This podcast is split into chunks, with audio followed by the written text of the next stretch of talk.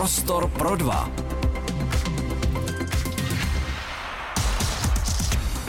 Tak dobré odpoledne, vítejte v pořadu Prostor pro dva. V tomto pořadu jsem měl za dobu svého působení v rádiu Prostor mnoho, mnoho významných hostů. Byli tady ekonomové, herci, byli tady různého druhu celebrity i politické, ale dneska poprvé vítám, vítám legendu vedle sebe. Je to legenda pravém slova smyslu. Vedle mě sedí pan Ivo Kaštan, devítinásobný účastník Rally Paříž-Dakar. Vítám vás. Dobrý den, děkuji. Poslouchejte Prostor pro dva. Dnes s Markem Stonyšem. Je, je leden a předpokládám, že se vás eh, intenzivněji než jiné měsíce ptají, ptají novináři, eh, přátelé, kamarádi na, na Dakar. Sledujete, sledujete Dakar, eh, jako, jako jste ho sledoval nebo jezdil dříve, teď, když je v Saudské Arábii a už se nejede, už se nejede pouští Saharou a v Africe. Zajímá vás to ještě tak jako dřív? Ta otázka, kterou dostávám od, od kamarádů, a, tak eh, je úplně vždycky stejná, jako jak to, že nejsi na Dakaru. To jsem se chtěl zeptat za chvilku, ano. Taková úplně, úplně stabilní otázka, ta, ta zní nejčastěji, takže um, sleduju Dakar, sleduju ho uh, od té doby. Sledoval jsem ho ještě, když jsem tam nejezdil v rámci mm-hmm. možností. Uh, sleduju ho pořád, uh, už jenom proto, že, že mě to samozřejmě baví a co si budeme povídat, on ten leden, to je strašně dlouhý a nepříjemný měsíc, takže když ho máte vlastně jakoby ne, zpestřen, zpestřen tím sledováním toho Dakaru, tak, tak to utíká jako daleko mm-hmm. lépe, protože dneska můžete koukat na ty výsledky. Je to online v podstatě. Jako no. online, jo, takže takže jako ten leden je velice příjemný díky Dakaru. A je, eh, k tomu se ještě dostaneme, jak, jak se liší Dakar, přestože tam nejste, asi si to dovedete představit, máte kontakt eh, s, s našimi účastníky. Jistě, eh, jak se liší ten Dakar, který už není Dakar? Od toho původního, toho původního vašeho, v vozovkách vašeho Dakaru. Já mám pocit, že velmi. Mm-hmm. Já teda ještě jako takový malý upřesnění, k tomu se taky asi dostaneme. Já jsem na Rally Dakar devětkrát závodil na motorce, ale dohromady jsem tam byl 12krát, mm-hmm. protože ještě dvakrát jsem řídil novinářský auto, jednou jsem řídil uh, doprovodný vůz uh, pro uh, slovenského motorkáře. Takže 12 Dakarů, když si vezmete, že ta věc vlastně trvá téměř měsíc, mm-hmm. tak je to rok života, který jsem strávil přímo na, na, tyhle, na tyhle rally. A ono, já myslím, že ani tolik prostoru nemáme. Tady ta myšlenka, která vznikla koncem 70. let, eh, legendární, to jsou ty opravdové legendy. Thierry Saben, který, který vlastně tohle to vymyslel, ten otec, mm-hmm. otec tohohle toho šileného závodu, tak eh, tam ta myšlenka byla mimo jiné to překonání, překonání pouště Sahary, prostě mm-hmm. dojet z té Paříže, tak on byl francouz, z toho Trocadéra prostě překonat poušť eh, do, do toho výběžku, vlastně té nejzápadnější část Afriky, město Dakar. A eh, teď nebudem to pozadí, prostě, protože dřív byly takové závody, které se třeba jeli z Abidžanu, se jeli mm-hmm. do Nice, mm-hmm. přes tu Afriku, znamená jakoby směrem, směrem severním a on tam málem zahynul, protože to nebylo vůbec zajištěný, prostě bylo to takový punkový mm-hmm. a on řekl, ne, já prostě vybuduju postavím závod, který bude dobrodružstvím, ale eh, jedna z těch hlavních zásad bude, že tam nikoho nenecháme, že budeme hledat tak dlouho, dokud toho, pokud se mm-hmm. ztratí ten člověk, tak ho prostě než ho, než ho najdeme. A ty africké Dakary byly, eh, byly dobrodružstvím, mm-hmm. nesmírným dobrodružstvím, protože ať už ta, ta technika eh, navigační, nebo mm-hmm. vůbec technika, na který jedete, protože ono se tam potkalo na tom Trocadéru, to, byla, to byly stovky bláznů. Tak ta technika prostě udělala jakoby strašný krok, eh, krok dopředu. Já jsem byl u toho vývoje, uh, jsou spory, jestli zl, zlatý roky toho Dakaru byly ty první, těch mhm. třeba prvních, já nevím, uh, osm, protože pak byl velký zlom, protože v roce uh, 80, a teď bych to možná spletl, uh, 8 zahynul, ne, 86 zahynul Thierry Sabet právě na té rally ve vrtulníku. A, takže bylo to dobrodružství e, dojet protože ten, je, je to nejtěžší závod na světě, bylo to dobrodružství trefit a vidět vůbec uh, tu, tu Saharu v té v tý své celé kráse a tvrdosti. A, ale mm, kromě technické výzvy a, a, a ty lidské výzvy, tak, tak to prostě byla jako neskutečná prostě parta lidí hmm. od největších hvězd eh, motorsportu, ale nejen motorsportu, ale třeba show businessu. Až, ale, ale to hlavní, toto jádro tvořili prostě jakoby snílci, dobrodruzi, amatéři, kteří se právě potkali na tom Trocadéru hmm. se vším možným. Tam prostě byli špičkový auta, ale byly tam prostě i, i Citroën CV2, Rolls Royce, tříkolky, čtyřkolky, kde co, prostě a byla ta, byla ta lidská technická výzva překonat tu, tu, tu Saharu z té Afriky. A teď právě se to posunulo do toho, že pořád je to nejtvrdší závod, nejdelší závod. Je to technická výzva pořád, protože, protože ta technika to musí vydržet. Už se tam dost vytratilo to kamarádství v tom dobré slova smyslu, v tom, v tom bivaku bych řekla, protože každý se trošku jako separuje na té trati, tam je to jinak. Mm. Tam se to drží, prostě opravdu ti závodníci si pomáhají, neexistuje, když prostě i, i, ten motorkář jde na vítězství a když tam prostě vidí, že tam kolega, soupeř spadl, tak u něj zastaví, pomůže. To tam pořád je, mm-hmm. v tom se to nezměnilo. Ale jako každý motorsport, eh, tak je to přehrátý penězma. Mm. To, to prostě, to tam, to tam hraje obrovskou roli, to znamená, že by dneska Dakar levně nepořídíte. Jako když jsem začínal v roce 96, já, že opravdu mě na to stačilo bezmála pár set tisíc mm. korun, tak to už dneska není pravda.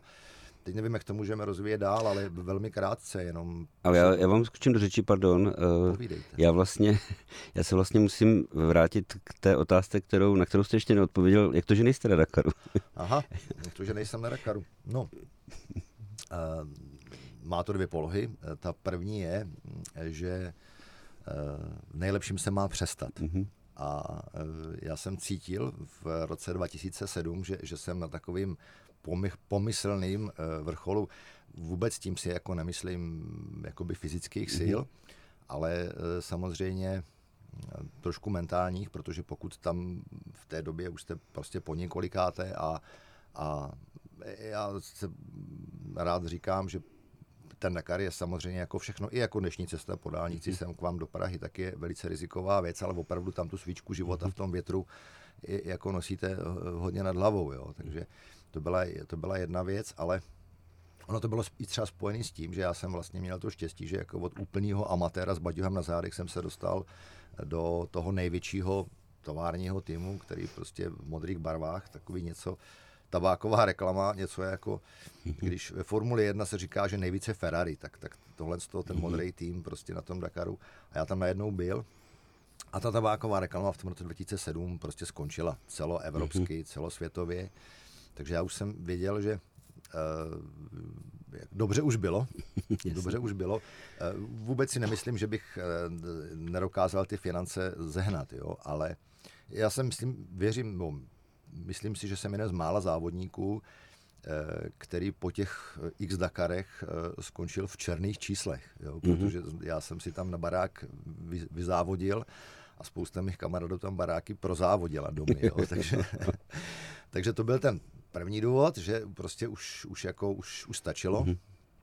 a eh, no a pak, protože život neustále ochutnáváte něco nového. Já jsem se potom jako na Dakar vrátil v roce 2009, Uh, eh, protože to přestěhovali do Jižní Ameriky, tak jsme s ženou usoudili, že tam jsme ještě nebyli, mm-hmm. protože to tady možná zmíníme, z těch sedmkrát tam žena se mnou byla v roli novinářky a, a doprovodu, to bylo taky úžasný. A v roce 2009 prostě žena se dostala do očekávání dalšího potomka pod, pod dceři po 13 letech. A když se mě v roce 2010 eh, narodil syn, tak eh, prostě od té chvíle, kdy, kdy jsem si ho opravdu, jako byl jsem, byl jsem u porodu, mm-hmm. tak eh, už na to nemám čas, protože veškerý svůj čas věnuju tomu, mm-hmm. tomu synovi a on svůj veškerý čas věnuje mně, což je to vzácně, my si to tahle jako navzájem vyrovnáváme. Takže já vůbec nemám důvod tam, tam jezdit, protože představa, že bych na tři týdny eh, od toho syna odjel, protože tam se může, že to oficiálně být součástí Dakaru, i třeba co by v roli mechanika od 18 až. Takže prostě na 18 let ten Dakar pro mě eh, je zavřená kapitola. Byť jsem těch nabídek, abych tam jel, ať už dokonce i v roli závodníka, ale i třeba v roli navigátora, v roli doprovodu, koordinátora, takže jsem těch nabídek měl několik, ale vždycky jsem je s úsměvem, ale velmi striktně odmítl, protože opravdu ta priorita, jak jsem o ní mluvil, tak je úplně mm-hmm. jasná.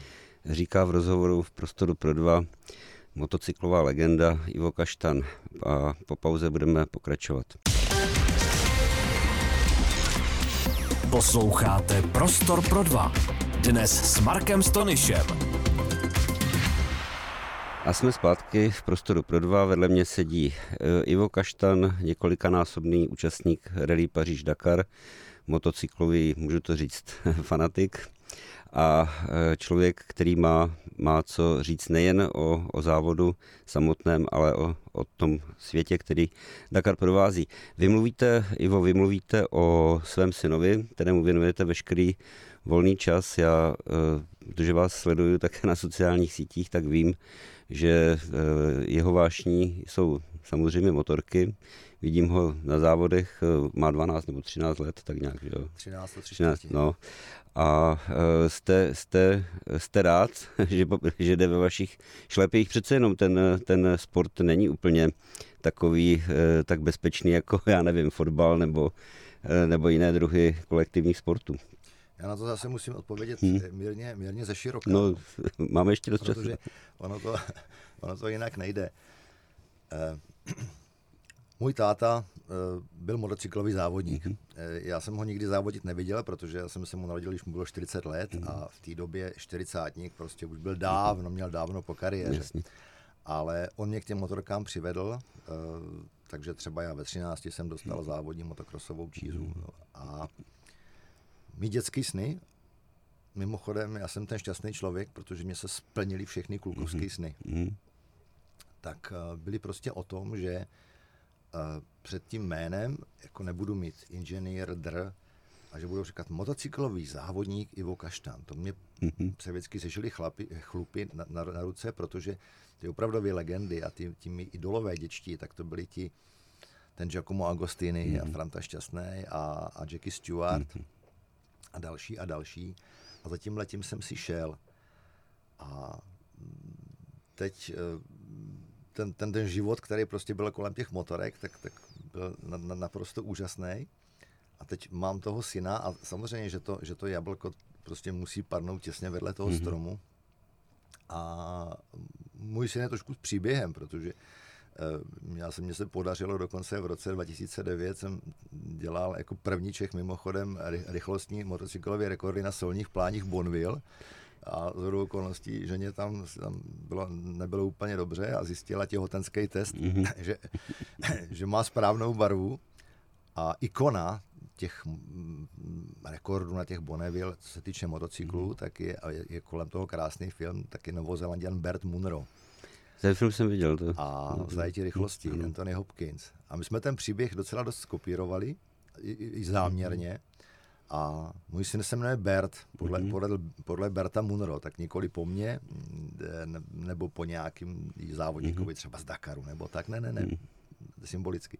Takže on už to měl, on už to měl v té kolípce, jako mm-hmm. já jsem tam měl řídka, helmu a kanister, tak prostě už od toho jména je spojený s tím motorismem. Pardon, pardon jo, skočím do řeči, na to nezapomenu. Jak rychle jste jel na tom, na tom jezeře? Eh, já, já jsem tam měl na mini motocyklu, mm-hmm, to, znamená, to znamená opice, manky mm-hmm. a mhm. osmipalcový kola, to je opravdu mm-hmm. věc, která se dává do kufru do auta a upravená. A mým cílem bylo překonat, tam se to měří v mílích, jako 100 mm-hmm. mil mm-hmm. rychlost, 160. A ta nejrychlejší jízda, kterou jsem tam udělal, tak byla 99,98 míle. On se to měří na průměr tam a zpátky, takže ve finále ten certifikát je nějaký 154 nebo 7, já už přesně nevím. Ale na motorce, která, když vyjde z fabriky, jezdí 45, to je docela úspěch. Jo. A A, a, navíc ta sůl je pomalá, to k tomu se třeba ještě dostaneme. A, Teď zpátky k synovi. A oni mě tam mimochodem říkali, jako, jestli to nepřekonal. Já říkám, ne, já jsem to nepřekonal schválně těch 100 mil, protože to mám důvod se sem vrátit. A teď právě to mě to připomíná ten můj syn, že neustále říká, ne, já chci, musím Bonneville překonat ten tvůj rekord. A k tomu synovi a já jsem eh, s těma motorkama, já jsem v podstatě ještě v té kolokance, tak jsem ho na té malé motorce, na té na mm-hmm. opici, prostě už vozil před sebou. Pak se, jsem si ho otočil, pak jsem mu tam přidělal stupačky a my jsme tahle krajinou za 6-7 mm-hmm. let, když jsem ho na té motoričce vozil, tak jsme najeli 25 tisíc kilometrů. Mm-hmm. Rychlostí 15, mm-hmm. takže prostě to jsou, ho, to jsou desítky, možná stovky hodin, kdy mm-hmm. já jsem ho měl v náručí a on, on, on vnímal ten svět přes ty řídítka. Mm-hmm. Takže samozřejmě od čtyř let jezdí na motorce, dokonce v těch čtyřech už závodil, mm-hmm. takový maličký padesátce. A pak jsme toho nechali a už jsme už z té motorky slezl a už měl svou tu opici mm-hmm. a jezdil vedle mě, jsme zase tou no, krajinou dělali tisíce kilometrů. No ale prostě před dvěma lety jako eh, řekl, hele táto, jako jdeme, já bych jako zkusil závody, mě to jde. Mm-hmm. No tak zkusil závody, pro mě teda menší motorky, pitbajky, Eh, ale on už v deseti letech dokázal po strništi prohánět eh, mou dakarskou motorku 200 mhm. kilovou. Jo. A když jsme přijeli na motokrosovou trať a teď kluci mu tam začali, velcí kluci, kamarádi, jako, hele Bertíku, jsi takový šikovný, tak půjč si tady pořádnou motorku, ne toho pitbajka, tak mu začali půjčovat nějaký třístovky a, a, já nevím všechno. A řekli, hele, jako, ten tvůj kluk jako, je docela talent. No, tak jsme koupili velkou motorku a prostě on tím žije ale e, vášeň, kterou jsem měl já, tak prostě tam ta vášeň je obrovská. A on má to štěstí, že, že má tátu, který si prostě na synovi jako nemusí plnit svoje nesplněné ambice a tak dále. Takže naopak já ho, já ho brzdím. Nejhorší trenér je vlastní táta, takže já mu tu a tam prostě zaplatím nějaký ten kurz, ale on to studuje, žije tím hmm. prostě. No a chce být mistr světa. A není to, to, to vaše jméno, je pro něj prokletí, víte, jak to je, že jo? Když, když se jmenuje Kaštan, tak všichni budou čekat, že bude vyhrávat, že jo? A no... Uh, bude muset. Bude, bude muset, ne? Já si myslím, že ta motivace, se, to bychom zase rozebrali hmm. dlouho, ale já, já jsem začínal na, na takových těch, těch uh, lučních polních závodech, krajského prostě přeboru a tam i dneska si rád zazávodím. Hmm. A uh, a mně přijde hrozně fajn, když mě ty kluci prostě pozávodí a pak někde v hospodě říkají, hele, jako asi představ, že k nám tadyhle do té vesnice přijel jako na motorce, závodil tady s náma ten kaštán a já jsem mu to nandal. Ale mhm. to je, to je právě jako o závodech, protože já to mám rád tahle jako, tahle jako celek a ale teď ještě teda, když jsme mm-hmm. to závodění tak, a, a osnech, tak jenom taková perlička, že se nám, co se nám podařilo právě se synem na podzim, jsme měli taky takový právě pouťáček, mm-hmm. luční polní a já jsem to vyhrál, on byl třetí, takže já jsem ve svých 59 stál se synem 13 mhm. letým na bedně. Jo. To mě přijde jako úžasné. A když, to, když jste byl ještě eh, dítě nebo kluk a věděl jste, že budete jezdit na motorce, kdy, kdy vás připadl ten sen, nebo kdy se, kdy se vám stalo to, že jste si řekl, pojedu Dakar? Hmm. Nebo byl to jeden z, z, z vašich snů, nebo to přišlo nějak trošku promyšleněji v pozdější, pozdějším věku. Eh, ona ta...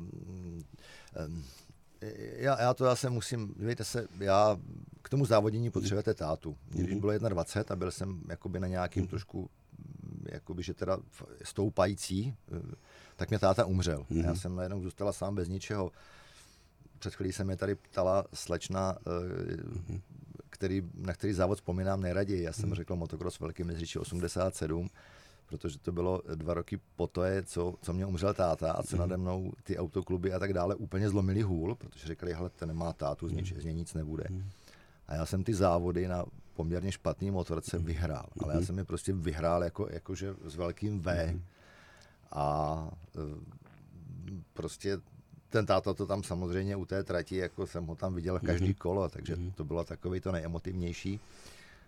A e, já v tom 85. v lednu, když, když táta umřel, tak vlastně o Dakaru jste se dozvěděli a dočetli pouze ve světě motorů. Mm-hmm. A teď já jsem si koupil svět motorů a, a tam na obálce byl ty, ten Gaston Rahier na tom BMW a, a, a ty krásné auta a na úplně poslední stránce jak byly takový, tak tam byla ta černá fotečka, jakože autoklub, mm-hmm. kde prostě byl ten můj táta. Já to mám do dneška skovaný, ten mm-hmm. motorů. A já jsem v tom prostě jako, jako listoval a, a, a potichu, ani, ani možná sám sobě, jsem, jsem prostě si slíbil, že, že jako eh, když už to tahle prostě je, tak já ten Dakar pojedu. Já tam v tom mhm. světě motoru jednou budu. Mm-hmm. A tam, tam byl takový ten první červíček a ono potom samozřejmě, já jsem neviděl kdy, já jsem neviděl v 85. že, že se uvolní svět mm-hmm. za, za pár let a že ty možnosti budou. A já jsem ten svět v tom 89 prostě uchopil do náruče. Byl jsem jeden z prvních, co začal prostě podnikat. Mohl jsem si konečně koupit tu japonskou motorku a moje první velká rally nebyl, nebyl Dakar, ale uh, rally Paříž-Peking. Paříž-Peking, no, Protože no, můj táta mě rád vyprávěl o světě. Mm-hmm. Vždycky jsme si, když jsem byl maličkej, tak jsme furt frekventovali Kilimanjaro, Popocatépetl a takovéhle věci vyprávěl. Já nikdy ve světě nebyl, protože mm-hmm. to nešlo. A já jsem chtěl hlavně se dostat na té motorce z té střední Evropy, z té naší zahrádky, eh, přes, až tam a vlastně nejdelší kus cesty, který jde k tomu tomu Tichému oceánu, tam na konci té Ázie. A tam jsem, se, tam jsem dojel, no a e, byť pr- ty první dny jsem říkal, ne, dálkovou rally už nikdy v životě, tak ten Karel presně řekl, ne, ne, kamaráde, jak tohle to jednou ochutnáš, tak je to tam potáhne hmm. zpátky a, a tím pádem jsem se vlastně jakoby, e, na tom Paříž-Peking e, v 95. v září jsem o Dakaru ještě vůbec nepřemýšlel. Mm-hmm. A hned jsem posílal přihlášku a vlastně v lednu 96 jsem na té samé motorce staré jsem, jsem do toho hmm. Dakaru jel, takže uh, jenom takovou jako malou suvku, jo, jako, uh, co, se má, co se má stát, se stane, všechno je, jak je, bude, jak bude. Já jsem dlouhé leta tady jezdil přes ten Smíchov, tady nahoru, uh, nahoru na Šalamonku k Harlejářům a jel jsem stokrát a vždycky, když jsem stál na těch světlech, tak jsem koukal na tenhle ten barák, v kterém teď sedíme. A říkám jsem si, to je, to jsou určitě nějaký loftový byty. Je to tak prostě, a vždycky jsem koukal doleva. Vidíte, a život tomu chtěl, že, že, že v tom domě tady dneska spolu sedíme. Takže tahle nějaké to, to ne, nebude náhoda, no. Říká, říká Ivo Kaštan v rozhovoru Prostor pro dva, legenda motocyklového sportu. Budeme pokračovat hned po písničce. Posloucháte Prostor pro dva. Dnes s Markem Stonyšem.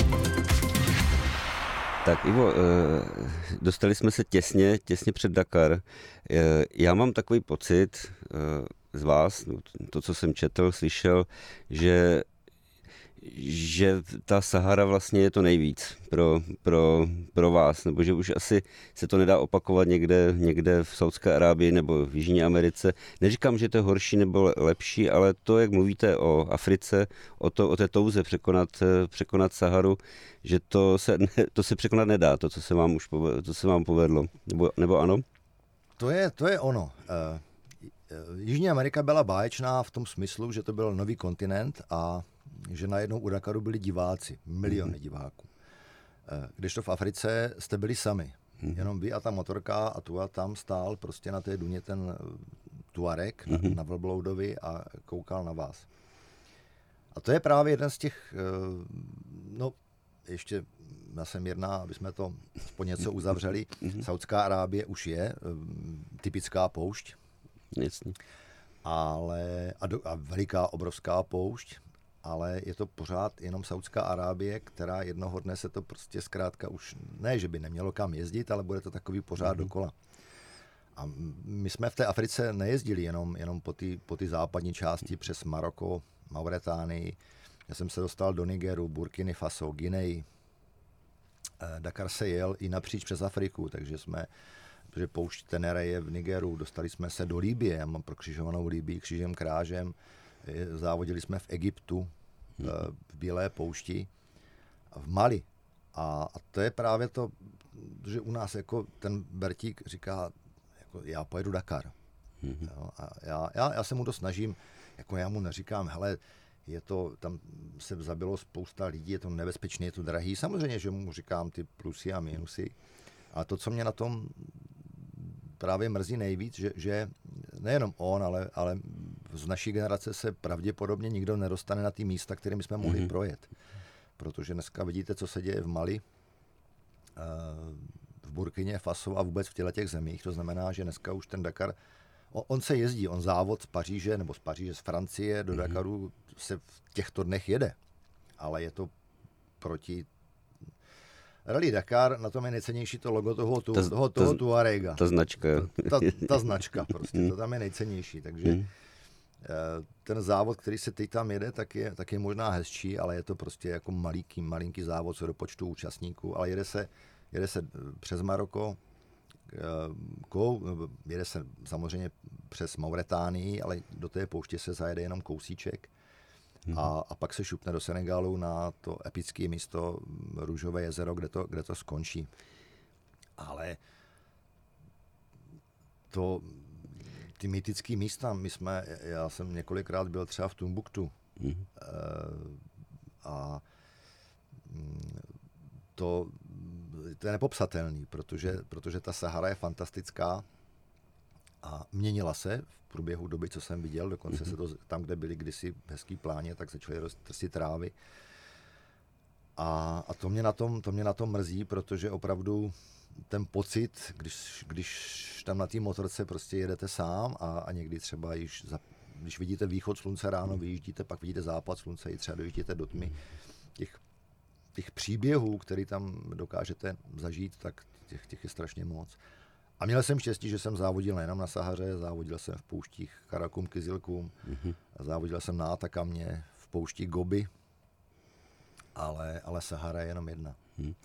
Mi to trošku připomíná uh, rozhovor, který jsem četl kdysi s Miroslavem Zikmundem, s testovatelem, který, který vzpomínal na to, když eh, s Hanzelkou přejeli Afriku z východu na západ nebo naopak a říkal, už to bylo vlastně v našem století a říkal, že teď už by se to nedalo, kvůli bezpečí. Je to, je to, je to ten problém eh, Dakaru, že se nejezdí v Africe kvůli, kvůli bezpečnosti? Jednoznačně, jednoznačně, protože tak to vlastně skončilo, ten ročník 2008 eh, skončil na přejímkách. Tam, mm. tam prostě všichni tam byli v Lisabonu a eh, řeklo se, nejede se. Ono, tam těch, ono se tam těch vlivů v tu dobu se šlo víc. Jednak ta bezpečnostní situace hm, tam nebyla úplně hm, Boko Haram a tak dále, který tam prostě hrozili. Eh, samozřejmě dneska v době satelitu a tak dále, ono se vědělo, kde se ty skupinky. Ale to neznamená, že přepadnou celou rally, to tam bylo, že tam stříleli potatrováci v roce 1998. A, ale opravdu eh, a, a v té době 2.8 tam vlastně, nebo 2.7 na podzim, tam byl problém, už jim tam zastřelili nějaký francouzský turisty v Mauretánii, že ta bezpečnostní situace tam, protože ono, tomu Dakaru musí pomáhat armáda. A když se hmm. úplně neví, kdo té armádě velí, tak um, to nebezpečí vlastně v tom, že oni to nedokáží naorganizovat, protože oni musí zajistit ta armáda. Nemyslím, že by tam hlídali e, účastníky, ale prostě průjezd přes nějakou silnici a teď musíte zajistit tankování pro kamiony, e, nakupovalo se tam jídlo místní a další a další věci. Vozili se tam, organizátoři dávali peníze těm africkým zemím. Eh, a navíc ještě byla stávka trajektů a napadl sníh mm-hmm. a tak se to tenkrát sešlo víc. Ale firma, která pořádá Dakar, tak eh, pořádá i Tour de France, eh, tuším, že dokonce Roland Garros. Mm-hmm.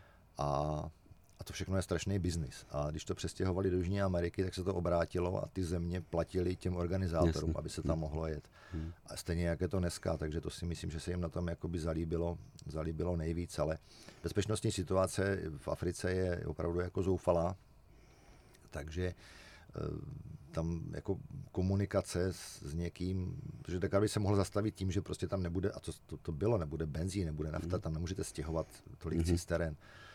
Bohužel, to, to, to tam mm-hmm. taky je. Eh, napadá mě, ztratil jste se někdy během, během závodu?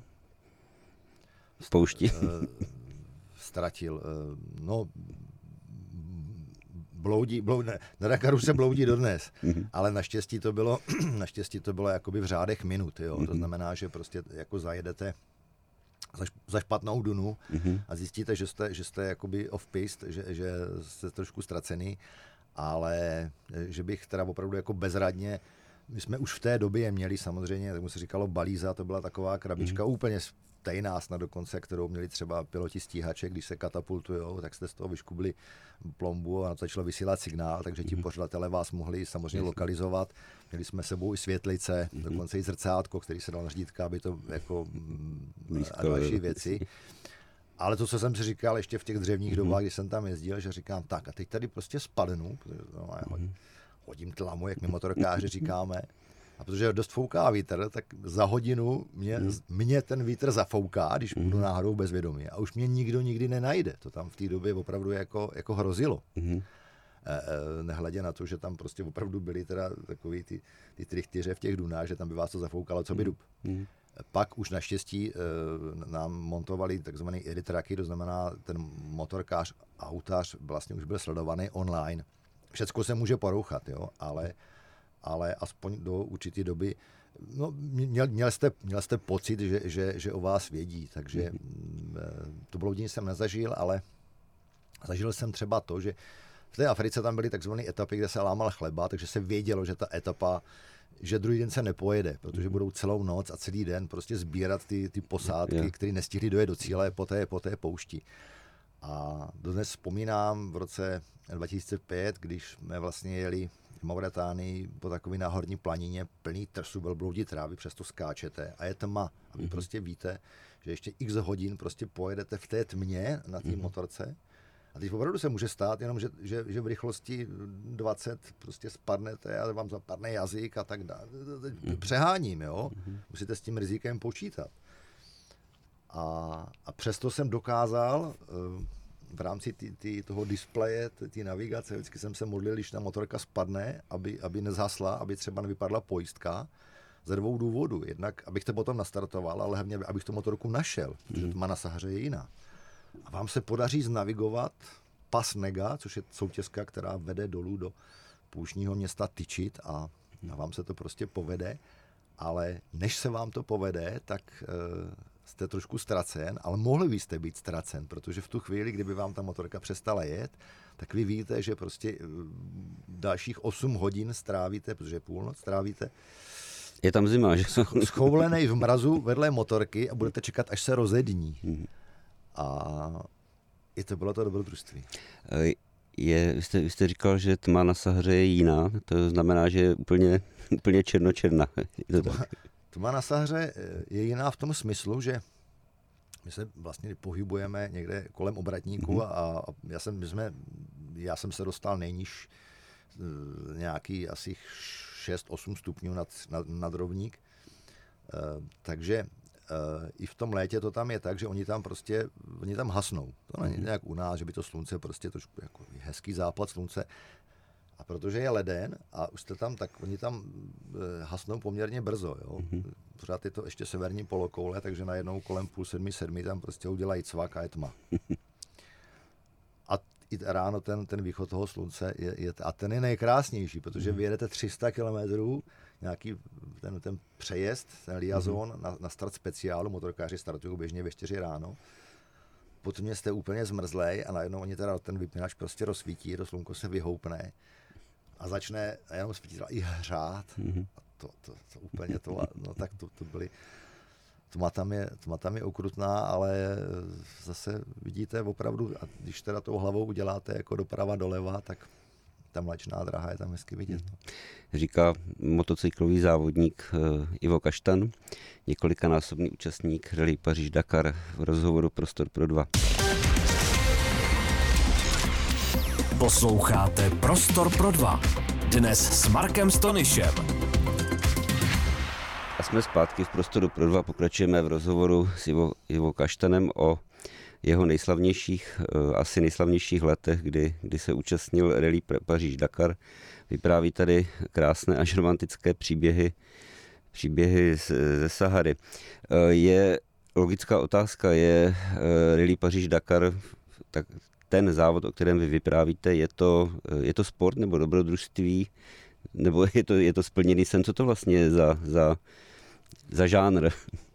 Mně se, mně se líbí, jak jak říkáte, Paříž-Dakar, protože ono se tomu tak říkat nemá, ale já to mám rád. protože tahle, tahle to vzniklo, ono dneska oficiálně to je Rally Dakar. Mhm. Oni to museli změnit před lety, protože už se nestartovalo jenom z Paříže, ale už se startovalo z Marseille, jo, jo. Barcelony, Lisabonu a tak dále. Uh, sport, uh, ano, vždycky to byl závod, vždycky se tam jelo uh, o ty, no dřív se tam závodilo o hodiny, dneska se závodí o sekundy. A je tam ta, je tam ta nejšpičkovější technika, prostě mm-hmm. zmizelo tohle to, to dobrodružství těch, těch doma postavených aut, zase relativní pojem, protože dneska hodně špičkových kamionů a aut vzniká třeba v Čes, se, se postaví u nás v Čechách mm-hmm. přímo, takže se to pořád v těch, v těch dílnách tvoří, ale už to nejsou ty uh, ty pokusy třeba šestikolově na Note 5. A Já jsem viděl, pardon, že vám skáču do řeči, v, taky další z legend, několikanásobný vítěz Dakaru, eh, pan Metz, který umřel teď nedávno, tak jsem viděl předělané Porsche 911. Které, které... A to jste neviděl předělaný Porsche, to jste viděl tovární Porsche. Mm-hmm. To je rozhodně, to je nejslavnější dakarský auto mm-hmm. ever.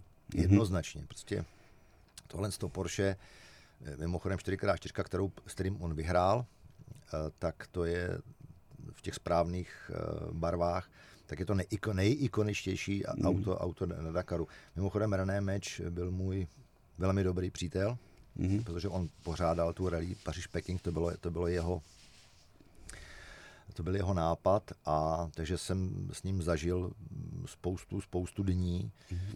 A mám i fotku, jak drží na závodech v Itálii v náručí prostě dceru, byli jsme, byli jsme velice přátelé. Mhm. A on pořádal, mám pocit, pořádal i ten závod, který se jel teď, teď do Dakaru nebo ano, do Afriky. Ano, je to tak? Eh, Afrika Eco Race, to byl, uh-huh. to byl vlastně, ono taky tomu šéfoval několik uh-huh. let, oni to založili spolu s Žánou Šleserem. E, figuruje tam jeho dcera, e, pořád ta, ta rodina je s tím, uh-huh. je s tím Afrika Race, on byl prostě Afričan je, je spojená. On dokonce dělal ředitele Rally Dakar mm-hmm. jednu, jednu dobu, takže a jako neskutečný člověk, který mimochodem závodil v Le Mans a, a další a další, prostě velký závodník, ale, ale strašně fajn chlap, ale my jsme od ty otázky opět utekli. E, jsou to závody. Mm-hmm. Vyhrát Dakar je, je obrovsky prestižní a, a sní o tom nejenom specialisté, maratonci, ale sní o tom i, i, i současní a bývalí piloti Formule 1. Mm-hmm. Například Fernando Alonso nedávno prostě eh, kromě toho, že chce mít uh, Triple Crown, takže vyhrát uh, Monaco, uh, Indianapolis a, a mít titul mistra světa, a, a, a Le Mans, pardon, mm-hmm. Le Mans se mu podařilo, Monaco taky, ještě mu chybí ten Indianapolis, tak zkusil Dakar, protože to vítězství v tom Dakaru je strašně mm-hmm. prestižní. To samý motorkáři, uh, u těch Eh, auta jsme zmínili, motorky taky. Paradoxně eh, se jako na motorkách k tomu trošku jako musíte dospět, jo. takže ano, mm-hmm. mistři světa v motokrosu se stali vítězi, nebo v Endoru se, se stali vítězi Dakaru, Stefan Petr Hanzel. Mm-hmm. Ale bylo tam i spousta mistrů světa, třeba z toho endura a motokrosu, kterým se to, který tam prostě zhořeli jak papír. Mm-hmm. Takže není to, není to úplně pro každýho. A to, co jsem chtěl říct, je to, že jako je to závod se vším všudy, tak eh, na rozdíl od jiných závodů u toho Dakaru prostě eh, pořád neříkám, že převyšuje, ale minimálně vyrovnává to dojet do cíle. Mm-hmm. To znamená, když prostě, já nevím, se pojede motocross a ten závodník prostě ve druhém kole e, spadne a všichni mu ujedou o dvě kola, tak už jako logicky zajede jako do repa, protože proč by se tam mm-hmm. půl hodiny bok, boxoval, když to opravdu jako nemá význam, pokud to nechce trénovat, ale beru to obecně. Kdežto i ty největší hvězdy, když prostě mají poruchu a ty ztratí 8 hodin a vy, ví, že, že v té výsledkové listině to jejich slavný jméno bude napsané na 60. místě, tak přesto, mm-hmm. dokud to jde, tak jedou a, a to se může stát třeba první etapy. A chtějí ten Dakar dojet, protože opravdu to dojetí Dakaru e, má, má velkou váhu. To je, to je rozdíl od, od, od, těch, od těch jiných, jiných závodů. Já když jsem sledoval nebo sleduju Dakar, tak jsou tam pro mě v zásadě tři, pro každého tři kategorie eh, nákladní auta, auta jako taková a motorky. Já vůbec ten, ty, já nevím, 10 tisíc kilometrů to bylo, nebo tak nějak několik tisíc kilometrů, eh, ten závod považuji asi jako Tour de France na kole, obě tři tisíce kilometrů ve třech týdnech, asi to je fyzicky, jako je to záhul v vozovkách, omlouvám se za ten výraz, ale sedět v autě mi přijde ještě jako, že se to dá asi přežít, ale jako jet celý den na motorce v poušti, to už jsem si říkal, to jsou úplní šílenci. Je to, je to šílenost, no to trvá dva týdny. Mm-hmm. Byly kdysi Dakary, které trvaly samozřejmě díl, měli 15 000 km, mm-hmm. protože se jelo například, eh, jelo se z Paříže několik do, přes Dakar do Kapského města, mm-hmm. přes ty Alžíry. Pak ty Dakary za mě měly těch 9-10 tisíc kilometrů, dneska už je to mý. Mm-hmm. Ono samozřejmě 10 tisíc kilometrů, ale třeba z toho závodních jsou dvě třetiny. Mm-hmm. Ale to teď jako to, mm, to úplně nebudeme rozebírat. Eh, samozřejmě ty motorkáři jsou nejohroženější. Tam, mhm. tam opravdu mm-hmm. jako stačí v prachu trefit kámen, blbě kámen mm-hmm. prostě a je po vás. Jo. To, to, Eh, mírná odbočka právě v tom 88. mistr světa, legendární postava André Malherb, belgičan, který prostě vyhrával pětistovky a tak dále, tak ho přesvědčili, aby v té době to bylo populární, tak prostě jel, jel Dakar na Yamaze a myslím si, že ve čtvrtý v páté etapě měl pád, kde on říkal, takových pádů jsem ve své kariéře měl stovky. Mm-hmm. Ale prostě spadl tak, že zbytek života strávil, strávil eh, na vozíku. Mm-hmm. Prostě od krku dolů v loni umřel. A tahle ten nevinný pád se vám samozřejmě může stát i na tom motokrosu mm-hmm. a tam je aspoň ta výhoda, že tam ten záchranář u vás je během tří vteřin. Mm-hmm. Když to na tom Dakaru ten záchranář u vás je v dobrém případě během 30 minut. Dneska možná 3 minuty, vrtelníku mají víc, ale prostě, a, mm-hmm. ale pořád jste někde v poušti, pořád jste někde uprostřed ničeho. Mm-hmm. A takže je to nebezpečný. Já když jsem třeba se bavil, Jute Kleinschmidt, to byla eh, dáma, která jezdila na motorce eh, Rally Dakar a je to zatím jediná žena, která vyhrála v autech, mm. tak ona řekla, Dakar v autě je těžký, ale proti motorce to je dovolená. Mm. Ten kamion, nikdo by nevěřil, jak to v tom kamionu drncá. Jo, ta dneska proto oni si ty kabiny trošku posouvají dozadu, mm. protože když ještě byly ty budky trambusové, tak opravdu jak, jak to, to neustále, tam, tam se to, jak to dělá tu páku, tak tam prostě mm. to jste jak eh, na matějský pouti. Jo? A navíc fakt to jsou velké rány. Eh, na té motorce si to nejvíc užijete, protože tam cítíte to teplo a ten chlad a ty, a, a ty vůně, ty pouště, všechno, všechno jak, jak vlastně na motorce, když jedete přírodou, protože tam to máte intenzivnější. když je hodně kamení, tak na té motorce se dá kličkovat. Nikde se nejezdí tak krásně na motorce jako v písku, to je, to je mhm. úplně báječný. A e, nejkouzelnější na těch maratonských rally je to, že byť oni říkají, co jsou ty otázky, jako, hele, jak ty můžeš to znavigovat, protože ten motorkář vlastně si vemte, že jede průměrem kilo a mhm. musí koukat do té navigace. A ta navigace vůbec není jednoduchá. A, a ještě vlastně musí koukat před sebe, aby, aby teda netrefil ten kámen ale na té motorce se paradoxně naviguje nejlíp, protože vy z té motorky vidíte. Mm. Takže já jednak, když, když si stoupnu, tak už mám tu hlavu e, ve výšce přes dva metry, takže se můžu rozlídnout, ale hlavně se můžu rozlídnout doprava, doleva, za sebe, jako ve vteřině. Mm. Z kamionu je to malinko lepší, protože ten, ten je vysoký. Mm. Oni jsou tam tři, takže prostě koukají doprava, doleva, vidí, vidí toho víc. A z toho auta je to nejhorší, protože z těch dakarských aut je strašně špatně vidět. Tam jste zapadaný v sedačkách a, a opravdu jako vidíte dobře, tak třeba jako v úhlu 90 stupňů a už ne dál a, a blbě před sebe. Mm. Takže kouzlo ty motorky je úplně jako, ten Dakar si užije ten nejvíc, jednoznačně. Eh, říká Ivo Kaštan, motocyklový závodník, kterého mám dnes v prostoru pro dva. Eh, pane Kaštane, Ivo, eh, když jste mluvil, já se k tomu vrátím, když jste mluvil o svém synovi velmi krásně, Půtavě, a o, tom, o, jeho, o jeho genech vášní o motor, motorkám, dokážete si dnes typnout, teď nevím, nechci se vás ptát, eh, co byste si přál, ale dokážete si typnout, jestli ten Dakar pojede taky nebo ne?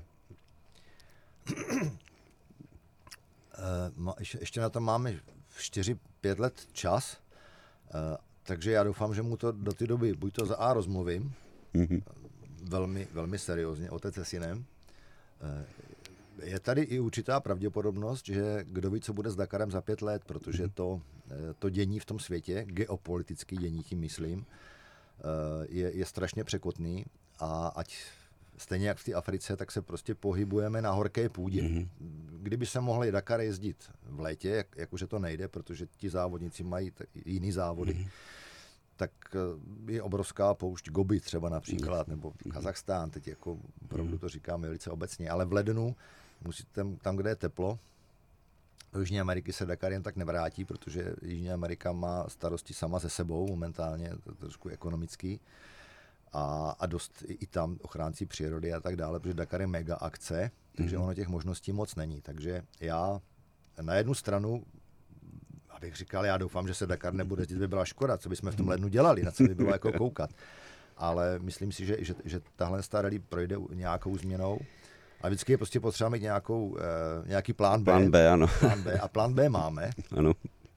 Protože eh, fanoušci zaznamenali, že už třetí rok se vlastně v rámci Dakaru je takzvaná Rally Dakar Classic. Mm-hmm. On to není závod pravém slova smyslu. A, a tam startují ty klasické auta, ty, ty krásné auta, i ty Poršáky, jak jsme o nich mluvili právě. A já mám takový pocit, že oni k tomu možná záhy přidají motorky, protože těch motocyklů existuje třeba z těch 90. taky mhm. strašně moc, ikonických věcí. A já bych se vůbec nedivil, kdyby najednou se z toho Dakaru Classic stala že by se to obrátilo, že by to byla ta hlavní kategorie, mm-hmm. protože co si budeme povídat dneska, uh, auto, to správné auto na Rally Dakar, tak uh, takový to vojetější, když už trošku jako bude opráskaný, tak stojí půl milionu mm-hmm. euro. pro nájem toho správného auta, jenom pro nájem, může stát klidně milion euro. Mm-hmm. Do toho oni samozřejmě by byli rádi, aby jako i v jiných sportech, jako je VRC, Formule 1, ty auta byly víc hybridní, víc elektrický. Mm-hmm. A, a, protože je, je to závod, který je hodně mediálně a oni říkali, jako, že všechny seriály můžou mít eh, se, se tváří ekologicky a ten Dakar, tam se prostě tam se pálí strašné množství benzínu, protože to všechno baští 100 na 100. A, a tohle to já, protože vždycky tomu synovi, nebo nejenom, musíte dát nějakou naději, protože tu právnou dakarskou motorku, tomu historickou máme doma. Mm-hmm. A, a já bych si třeba i přál, že ne v rámci Dakaru, jak jsme se bavili o, ty, o tom závodě, který se jezdí v, v, pořád v té Africe, tak i tam je ta kategorie tady těch klasiků, mm-hmm. takže možná jako při troše dobrýho zdraví a jestli vyděláme nějaký peníze, tak já můžu jít se synem, protože vedle sebe pojedeme, bude mechanika. Takže my se, my se na ten Dakar podíváme a, a ono, to, ono to nějak dopadne. Ale my jsme, jenže my to musíme mít všechno trošku jináč, protože to jsem tady ještě nezmínil, my jsme velmi motoristická rodina, mm-hmm. takže já mám třeba, bych tady o synovi pořád, ale mám prostě dceři, kteří je 25, která teda trpěla tím, že ten měsíc, když jsme mi závodili ženou na tom Dakaru, mm-hmm. tak musela být doma. Jinak jezdila s náma, ale já mám prostě fotku třeba jako na, na, na motokrosu, kde na startovní čáře stojí moje manželka a dcera. I žena závodila, dokonce rok závodila místo mě, já jsem si v roce 2000 udurval koleno. A takže mi tohle u nás se to prostě řeší jako rodině. To, to, to je... Ale budu, byl bych, nebo byl bych rád, byl bych pišný, kdyby se to jméno Kaštan tam znovu mhm. objevilo. Samozřejmě, že bych byl ale strašně bych se bál. Já už se bojím teď, prostě každý má to svý dítě jako mm-hmm. šílený strach. Ale eh, když jsem dětství přežil já, lítá je na Fichtlovi, mm-hmm. prostě tam, tam prostě u nás po té polní cestě na plný plyn a přežil jsem to a na kole bez helmy a všechny tyhle ty možné věci, no tak mm-hmm. kde... Každý to má napsaný jinak. Eh, Mým dnešním hostem eh, v pořadu Prostor pro dva byl Ivo Kaštan, motocyklový závodník a jak jsem už úvodem avizoval legenda. Myslím si, že mezi posluchači není teď v této chvíli nikdo, kdo by, kdo by vám nepřál, aby se splnil sen váš i vašeho syna a společně pojedete Dakar, ať to bude závod kdekoliv, jakýkoliv, ale aby to, abyste si ten sen společně splnili a vám moc děkuji, že jste přišel do studia. Já děkuji za pozvání. Prostor pro dva a Marek Stonyš. Každý čtvrtek ve čtyři odpoledne.